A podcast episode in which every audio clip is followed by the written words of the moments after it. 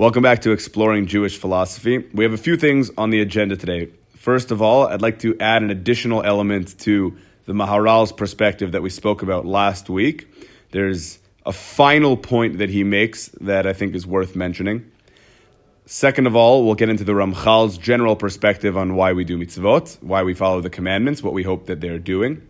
And lastly, we may find that both the Maharal and the Ramchal's perspectives are a little bit abstract, perhaps hard to understand, and even harder to conceptualize and bring into our daily lives to enhance our actual performance and observance of the commandments.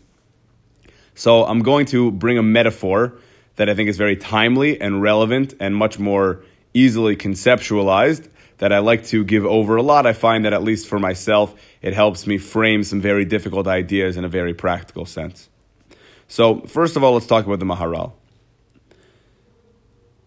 There are always two questions that could be asked in religious practice, whether it's performance of mitzvot or Torah study, really anything that we see as objectively good or bad within the framework of religion and that is what is it doing to me and what is it doing to the world?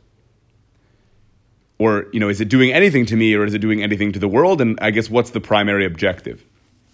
We spoke a lot of the Maharal's perspective on what it does to us, meaning the mitzvot are designed to create association between us and God, create similarity that facilitates the soul's ability to exist harmoniously with its source, with God from whom it was taken. And the goal is to refine our soul in this world to create this sense of association with God for the next world. And that is the what it does to us question. But the truth of the matter is, that's not the only thing it does, and may not even be the primary thing that it does once you take into account why we were put here, what we were created for if our soul used to be part of God. It's a tselem Elokim. And as the Maharal says, that you know anyone who understands anything will know that just as it was taken from God, it is going back there. Seemingly, there would have been no harm done in just leaving it there. Why do I have to take the risk of putting it in the world, having it be misshapen, and then needing mitzvot to correct it? In order to yet again exist harmoniously with God. Well, perhaps we're not here for us. Perhaps we're not here for our own refinement. We're not here to accomplish some sort of personal goals. Perhaps we're here for something else, and the mitzvot are aimed to facilitate that goal. And if that would be the case, then how exactly do we tie that back in to the Maharal's perspective on why we do mitzvot. Well, perhaps I need to be more particular in my language. Everything we've spoken up until now has been what the mitzvot do, what we benefit from doing mitzvot. I'm not sure it's fair to say, though, that that's why we do mitzvot, according to the Maharal at least. According to the Maharal, the mitzvot are meant to accomplish a world where God is present within it. The idea is that our behavior, our godly behavior, so to speak, our godly actions creates a world where God exists within the world, where he exists within our interactions with ourselves, with our peers, the people around us, the world around us. The more we behave like God, so to speak, in this world, the more we bring him into the world in a very real sense. Perhaps that's the objective, is to create what's called a malchut, uh, a world that is mitukan b'malchut shaddai, or corrected as a kingdom of God. The idea there being the more our interactions, the more everything that we do in this world is dictated and governed by God's commandments, then the more this world exists in a perfect image for a world as God laid out. And maybe that's the goal. Now, why exactly God created the world and for what purpose we're going to get into in future podcasts. But I'll explain this thought as follows Imagine your profession is you're a mover. That requires a lot of moving boxes, packing and unpacking, going upstairs and downstairs with tremendous burdens, loading things into trucks, out of trucks. It's a lot of heavy lifting. One question you can ask is what is this doing to you? Now, I think it's having a tremendous effect on your body in the sense that your muscles are probably growing, you're becoming stronger, your leg muscles, your arm muscles. Maybe it has some negative effects as well. If you're not lifting properly, it could negatively impact your back or strain other muscles in your body. That is what it's doing. It's certainly 100% what it's doing. It is a direct result of your actions. And yet, you wouldn't say that's why you're doing it. You wouldn't say you lift boxes to build your muscles. You lift boxes because you're a mover. Your job is to move whoever is hiring you from point A to point B. The natural product of the actions involved in that process is going to impact your body in a number of ways, whether positively or negatively. But that impact is not why you're doing them, it is just an objective and absolute and a direct product of what you're doing not why you're doing it. So, what was pointed out to me after I made last week's podcast was that ultimately the Maharal brings it home to we're not doing this for us, we're doing it for the world. Objectively, this is what's happening to us. This is what we're benefiting from. This is what will be accomplished through the performance of the mitzvot. They do create similarity between us and God. They are kind of the the practical manifestations of God's values in active form. But that's not why we're doing them. We do them to impact the world around us. We do them to influence the world around us, being one where God exists in a very real sense in all of our actions and all our, our interactions with the people and the environment that we live in. Now I want to move on to the Ramchal's perspective. See, the Ramchal starts by saying as follows We are basically a relationship made of two parts. The relationship is between the body and the soul. And they kind of exist in a sort of symbiotic relationship where really both need the other to perform its basic functions. However, since we are in the physical world, the physical aspect of this relationship is naturally dominant. Our physicality dictates our behavior, it dictates our actions, our pursuits, and the body or the physical really subjects the soul into doing whatever it is that the body or the physical sees fit or desires to do. Now, the soul, while inherently, intrinsically, may be pure and exultant and otherworldly, spiritual, whatever you want to say, that may be the case in an ideal sense. But once they're bound together in this sort of relationship, and the body is dominant, and the body pursues whatever it is that it's pursuing, its physical, unholy, ungodly, inappropriate pursuits, whatever they may be, by extension, the soul is getting dragged through the mud and it's being darkened. It's being blackened. It's obscuring its sense of clarity, spiritual clarity, moral clarity. It is blemished essentially by its bonding with this physical form that's pursuing improper endeavors and dragging the soul through the mud all the while. But the soul is unable to subject the body to a more holy pursuit because it's weaker by nature in this world. In which case, the role or the responsibility that is incumbent upon us is to strengthen the soul. If you strengthen the soul, it can subject the body to its will and connect back to God. But how exactly do you go about strengthening the soul in this world? It's, it's not such a simple process. Everything about us, I mean, everything about our physical existence is geared towards wanting what is spiritually bad for us as far as as far as the strictly physical realm is concerned we want the things that we shouldn't have. It's our natural tendency. It'll always be our most overwhelming tendency. How do you strengthen the soul in the physical world to be dominant over its physical desires? Explains the, the Ramchal, this is what mitzvot do.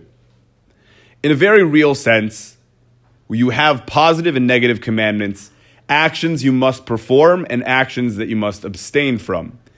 And the goal in the actions that you must perform is to complete some sort of spiritual deficiency that was created when the soul was bound to a physical form with improper pursuits the positive commandments complete the deficiencies that were affected upon the soul. The negative commandments, the things that we must abstain from, remove some sort of blemish, some sort of spiritual blemish that we have developed through the bonding of our spiritual and our physical. And through completing the deficiencies and and removing cleaning the blemishes, we are able to strengthen our soul. In fact, we are able to strengthen our soul so much that potentially we could subject the physical to the spiritual. We could subject our body to the soul's desire. Now, there's a Gemara, I believe it comes up in Bava Batra, that brings the following metaphor essentially you have a farmer. Now he's going out of town and he asks two men to guard his field. One of them is paraplegic and the other one is blind. So why he chooses these two people, it may be an ill-advised choice, but nonetheless, these are his two guards. They're supposed to watch over his field. But when looters come and absolutely ruin the field, they do nothing. The farmer comes back and sees the state that his field is in and gets very upset with his two guards. And he says, what, you, what did you do? What did you let happen here? And the blind man speaks first and he says, I don't know what, what happened. I'm blind. I couldn't see anything. And then the paraplegic says, Well, you know what? I, I saw everything happen, but there's just one problem, and that is, well, I can't actually stop anyone from doing anything because I can't walk. The farmer does not take this as a legitimate excuse because he said, the reason why I put the two of you in charge is because the strengths that each of you have make up for the deficiencies of the other. And had you worked together, you could have stopped them. And that's the nature of the relationship between the body and the soul in this world. The soul needs the body. It can't perform anything. The soul cannot daven. The soul can't pray. It can't perform mitzvot. A soul can't shake a lulav. A soul can't blow a shofar. It can't do any of the commandments, nor can it refrain from doing commandments. It's simply not relevant to that, to, to, to the spiritual existence. The body can do all those things, but it's blind It is blind to the spiritual benefits and the truth that is inherent within these spiritual endeavors. It wants only physical endeavors. That's what it chases, that's what it pursues. But the soul can see properly, it simply can't act. And our mission in this world is to use the mitzvot as a way of strengthening the soul. If you strengthen the soul, you can subject the body to the soul's desires the soul, which sees clearly, then can use the body. The body then exists when subjected to the soul, when the physical is subjected to the spiritual existence. The body exists as a shell to carry out the proper pursuits of the soul. And more than that, the Ramchal brings us back to the world around us, similar to the way the Maharal does, in which he says everything in the spiritual, everything in the, sorry, in the physical world can be used in some sense, whether actively or passively, to serve God. And the the physical world around us around us exists just in in potential for good until we use those things to serve God with it. So essentially what happens when you strengthen the spirit, when you strengthen the soul is it is able to subject the body to its will. And the body becomes a shell for the soul's service of God.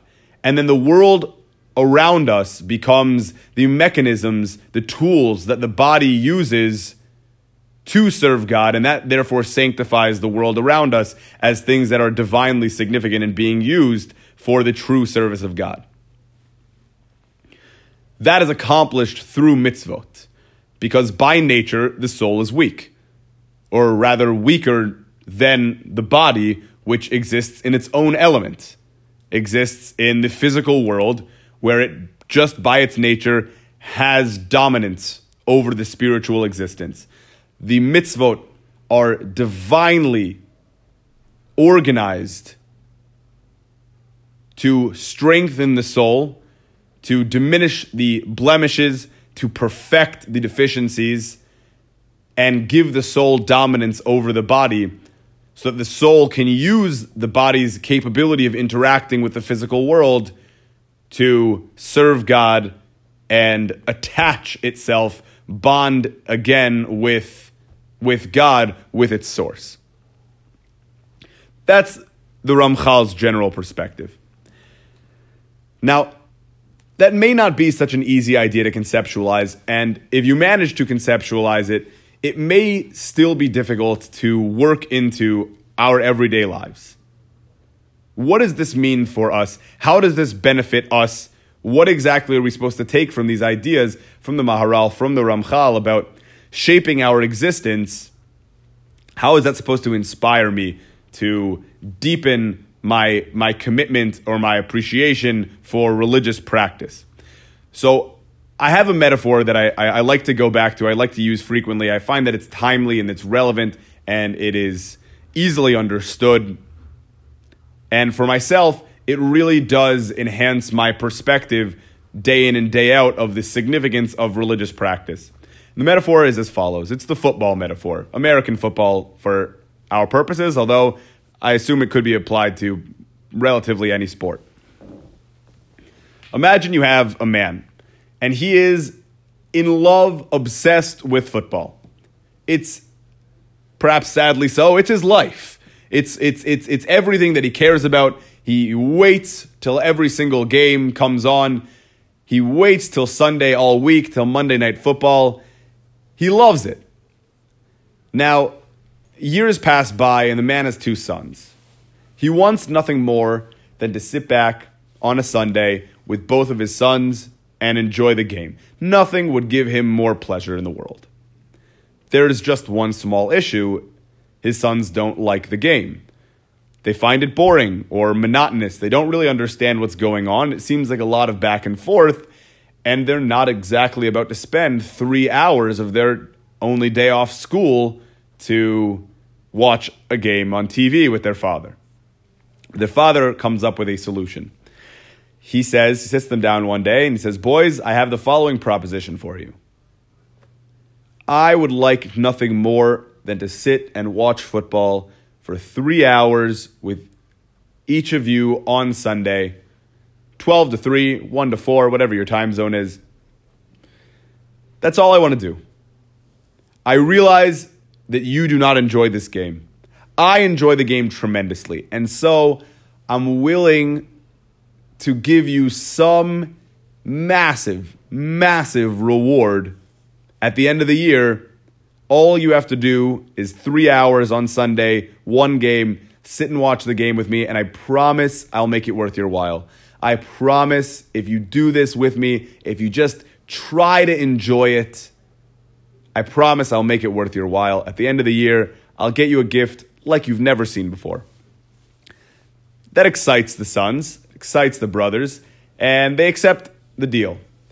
So comes the first Sunday of the season, and the brothers take a bit of different approaches. One comes in and he says, All right, three hours to go. How bad can it be? He's watching and he's getting bored and he's getting more bored and it's torture and he doesn't know what's going on and he's just watching big people move around back and forth, knocking each other over, not enjoying his time. But he forces himself. Three hours pass by very slowly and finally game's over. He doesn't have to think about it until next week when he dreads Sunday at 12 o'clock. Next game comes on. It's just getting a little bit too difficult. He's just getting a little bit antsy. He's bored. He starts playing on his phone. But hey, he's sitting there, right? I mean, that was the deal. He has to sit and watch the game with his father. He is sitting there while his father's watching the game and he's kind of watching, he's kind of on his phone. But hey, it should count. Week three, he just can't take it anymore. He's bored out of his mind. He's on his phone. He's messaging his friends. He's checking Facebook. He's doing what he's doing, reading the news. He gets up, goes to the bathroom, comes back down. But you know, you're allowed to go to the bathroom. He, he saw his father go to the bathroom once in the middle of the game, so he's going to go to the bathroom. Although he stays there for 15 minutes and then he comes back. He goes to the bathroom a second time during the game just because he's absolutely bored. But that's fine. You know, going to the bathroom is allowed. It doesn't cancel the deal. He's still doing what he has to do. And the third week passes. That's kind of how the season proceeds. He's bored out of his mind. He's finding anything to, he can do to occupy his time while he is still technically fulfilling what his father asked for him. So at the end of the year, he can get the reward. And the second brother takes a little bit of a different approach. He decides, oh, I'm going to ask some questions. So kickoff happens. Great return. Excellent return on the kickoff. And he said, Wow, that's that was very impressive. He managed to avoid three different people trying to tackle him. Who is that guy? He asks. His father explains, Oh, this is such and such a player. He's very, very good. He's one of the best kickoff returners in the league. He says, Oh, wow, that's amazing. I can't wait till the next kickoff. And then I can see, well, how well he does then. Comes the next kickoff, and not so good. The following one does amazing again. Son's starting to get very excited. He writes his name down. He looks him up more plays are happening. A penalty, a yellow flag goes in the middle of the field. He asks, "Oh, well, that that's a penalty. When do you get a penalty? What happens if you have a penalty?" Different plays are happening, amazing catches, touchdowns. He's following the statistics. He's asking the questions. He's getting very excited when anything happens. As the weeks go by and he keeps looking up these players and looking up their statistics, he finds himself getting really into it. He keeps asking questions if he never eh, doesn't understand something. He looks up the players that he wants to watch and then he finds out, well, hey, actually, there are two players I want to watch, and one of them's on at 12 and one of them's on at 3. What's the solution? Instead of just watching three hours of football on a Sunday, he watches six hours of football on a Sunday. Now he's watching the early game and he's watching the late game, but he's loving it. He's following his favorite players, he's checking their stats, he's having the time of his life. Two, two uh, football games on a Sunday becomes three football games on a Sunday. That turns into Monday night football, Thursday night football, Saturday night football. He arranges pickup games with his friends. It's his life. He loves it. He's hooked. He waits for Sunday all week long. That's how the season proceeds. By the end of it, he just cannot wait for next football season. And the father sits the two of the sons down and he says, Well, I promised you something excellent. I promised you something exceptional and hey, you both did what I asked. You were there every Sunday for three hours. So the first son says, You know what, Dad, I really appreciate it, but this honestly was the best year of my life. I had so much fun. I love football so much. I cannot wait till the next season to start. You can keep your present because, well, this was amazing. This was the best year of my life. The second son sits there thinking, This better be worth it because that was torture I wasted countless amounts of, or countless hours watching a game that I did not care about, that I do not enjoy. I really hope I never have to do this again. Just tell me what my prize is, and I want to move on with my life and forget about the last 17 Sundays. So the father says, Okay, I promise something. I promise to make it worth your while. So here it goes. In exchange, for you sitting with me for three hours every single Sunday. I have a gift for you, a surprise like you've never had in your life. The three of us are going to the Super Bowl. The first son is ecstatic. He jumps up, overjoyed. He can't believe it. He's telling all of his friends, you wouldn't believe it. Going to the final game, it's going to be amazing. The championship. He's been looking forward to this. An experience like no other. He is on cloud nine. Meanwhile, the second son has his face in his hands, steaming, fuming. Not only did he waste three hours every Sunday for the last four plus months, but he's not even going to enjoy the prize. in my mind, that is the perfect metaphor for what exactly we're doing here. For somehow, and I don't know how, but somehow, the vision of heaven, so to speak, or the vision of the reward at the end of our lives has been so has been so transformed, maybe by Hollywood, maybe by, by other religions with more simplistic views on, on afterlife. But the notion that in the physical world, we have to pursue spiritual pursuits because it's proper and correct. And yet, in the spiritual world where you don't have a body, the pleasures are going to be physically oriented is, is just absurd. It, does, it doesn't make any sense. The idea that there is going to be any sort of physical enjoyment in the next world is absolute nonsense. It doesn't make any sense. You don't even have a body. If in the physical world where you have a body to enjoy these things, you're not supposed to, or you're supposed to refrain to a certain degree, it makes no sense that in the spiritual world, when you leave your body behind, it's going to be any degree of physical pleasure. It's all spiritual enjoyment. Your responsibility in this world is to use the football season to make sure that you enjoy the Super Bowl. And if you do that, not only is it the greatest reward of all, but you'll actually find that the season was far more enjoyable as well. That's what it means to follow the mitzvot, to serve God properly, as opposed to either not at all or else improperly trying to just get past it without thinking about it, doing things technically with no meaning or no depth, watching things on your phone while you're sitting next to your dad watching football. Yeah, you're there, but you're not really there. You're not into it. You're not trying. You're not attempting to develop any sort of connection or passion for what you're doing. You know, if if you're supposed to be praying and you treat it as just a task that you need to accomplish, check off a list, of a long checklist of religious responsibilities. So you zoom through the words, but hey, you were there, you said it, you did what you needed to do. That doesn't help. That doesn't actually shape you. You may have been watching the game, but if you were actually watching the game, then you'd start to enjoy it. But if you're doing something else and you're distracting yourself and you're not asking questions and you're not pursuing further, at the end of the day, you may have been there, but this notion that we can trick God into thinking that we did what we were supposed to do by checking a long list of things in our religious checklist, it's absurd. You can't fool God. You can't outsmart him. The fact that his system would exist in a way that you could take advantage of it or, or capitalize on loopholes to get around doing anything of real spiritual value, it doesn't make any sense.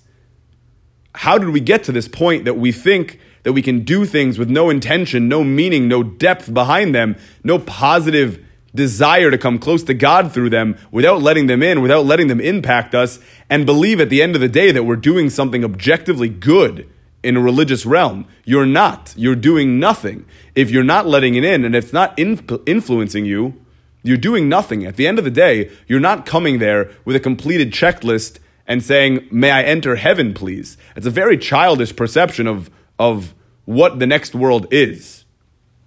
I heard a few beautiful metaphors about the next world. Essentially, if you could imagine a long set table with your closest friends and all of your favorite foods, hot and ready to eat, anything you could possibly want. There's just one problem you can't bend your elbows. It's a strange problem, but that's the problem. You can't bend your elbows. So you're sitting and you're staring at your favorite food. You are starving. Your mouth is watering. Everything you want is right in front of you, but you can't eat any of it. Now, if you had done what you were supposed to do in this world, and you had focused upon kindness and generosity, if you had made your life about helping other people, then you would understand that you're supposed to serve your friend and your friend is supposed to serve you. Because if you can't bend your elbows, you can't put it into your own mouth, but you can put it into your friends.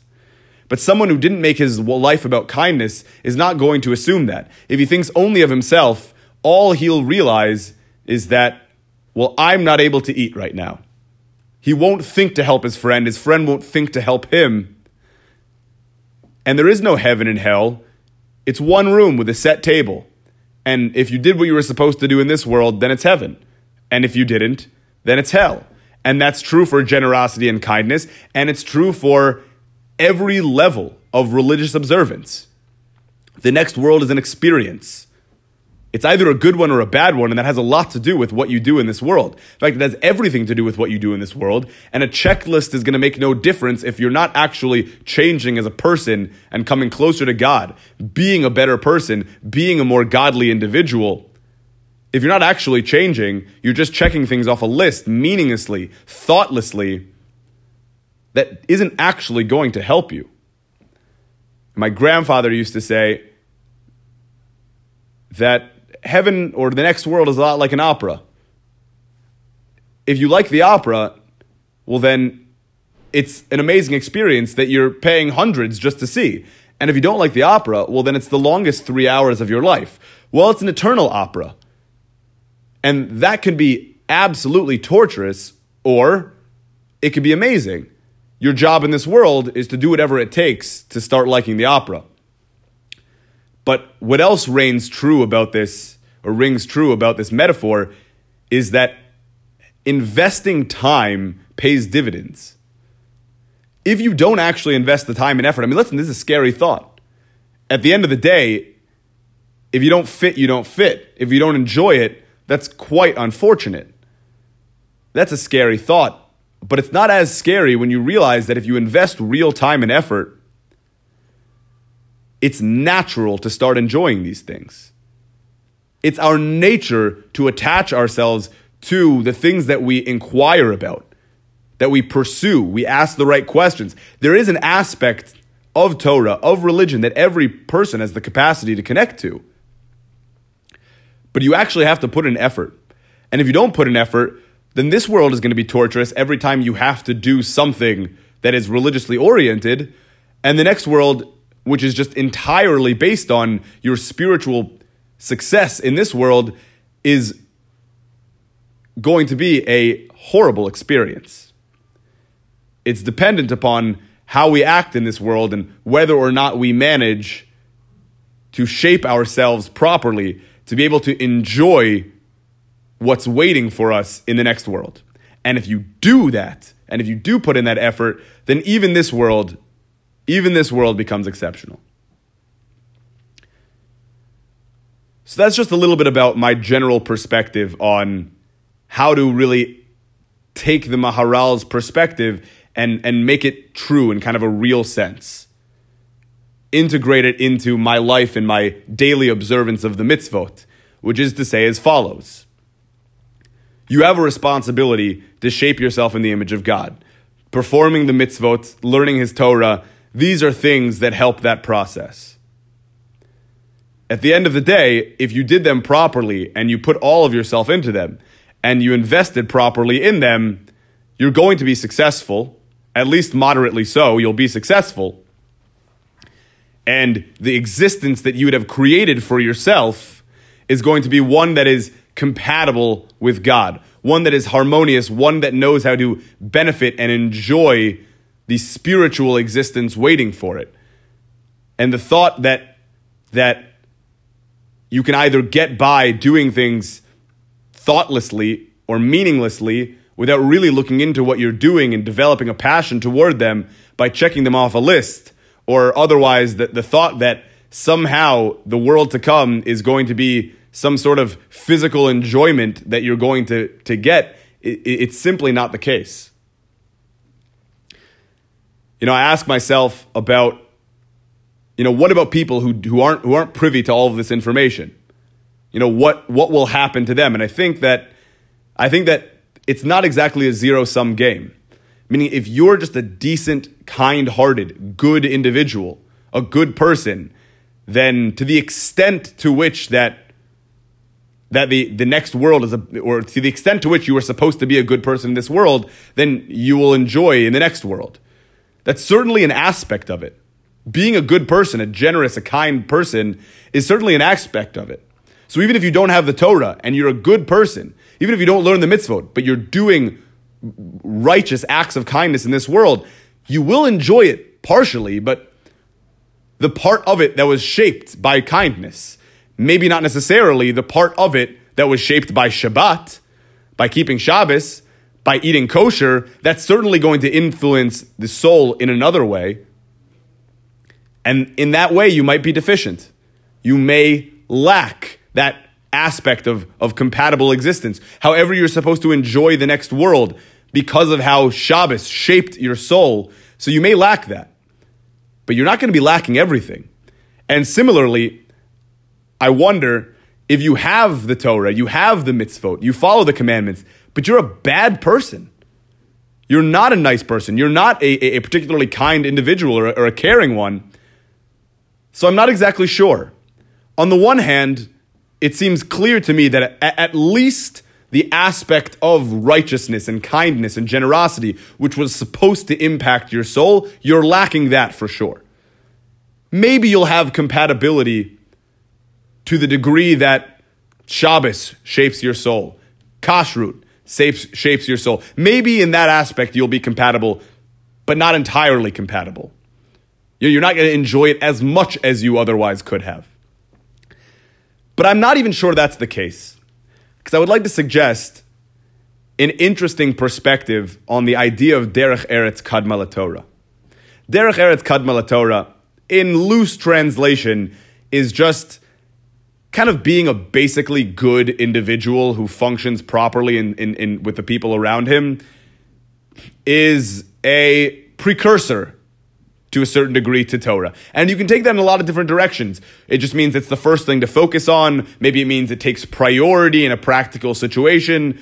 Whatever it means, I, I would like to offer my own suggestion on it, which is maybe Derech Eretz, and just being a, first and foremost a good person, is not only a practical responsibility in this world, but it is a very real necessity as far as shaping your soul goes. Meaning maybe keeping Shabbat is the is is the cherry on the frosting. Maybe following the mitzvot and learning Torah influence and shape your soul beyond what anything else could.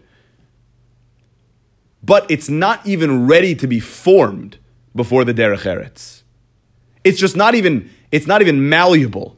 It's just rock hard not ready to be moved by anything. And you can put all the Torah into it that you want. And you can put all the commandments into it that you want. And you can be strict in every aspect of halacha, every aspect of, of, of the legal code that you want. But maybe your, your, your soul is simply not ready to be formed by anything until it's formed by derech eretz. Until it's formed by just being a good person. Maybe that's what it means that derech eretz is kadma Torah. You need to focus on this first. Otherwise, nothing else is going to have an impact on you. Everything else, it's you're sending it at a rock. You're unable to shape it. You can do everything in the world, but you're not going to succeed in influencing your spiritual being even one degree. The derech eretz is first. It makes the soul malleable, able to be adapted by the Torah, by the commandments, in order to make them similar to God. And for those who embody and embrace derech eretz and live their life in a generous fashion, so at least that had moderate impact. They created a soul that could be formed in the shape of God, even if they left it underdeveloped by not pursuing the extent of all the commandments that we have and not following the Torah to the fullest extent of their capabilities. Maybe so, but they have something. They have a basis. Of course, they'll lack a, a, a certain degree of enjoyment from their failure to follow all of the commandments, but, it, but it'll be something. Whereas those who fail to just be on the most basic level, a good person, I'm not sure that their soul is ready to be formed in the image of God. They're missing certain pre precursors in order to shape themselves like God at all. That's how I understand. Well, it's it's not exactly my understanding, but it's more a thought inspired by the Maharal and the Ramchal. And our responsibility in this world is to shape ourselves, be the type of people who are going to enjoy the spiritual existence waiting for us. We do that by focusing on developing our spiritual qualities, emulating God in this world, perhaps first and foremost to create a world that recognizes God. But as a secondary goal, we're able to shape ourselves in the image of God and enjoy properly the world to come.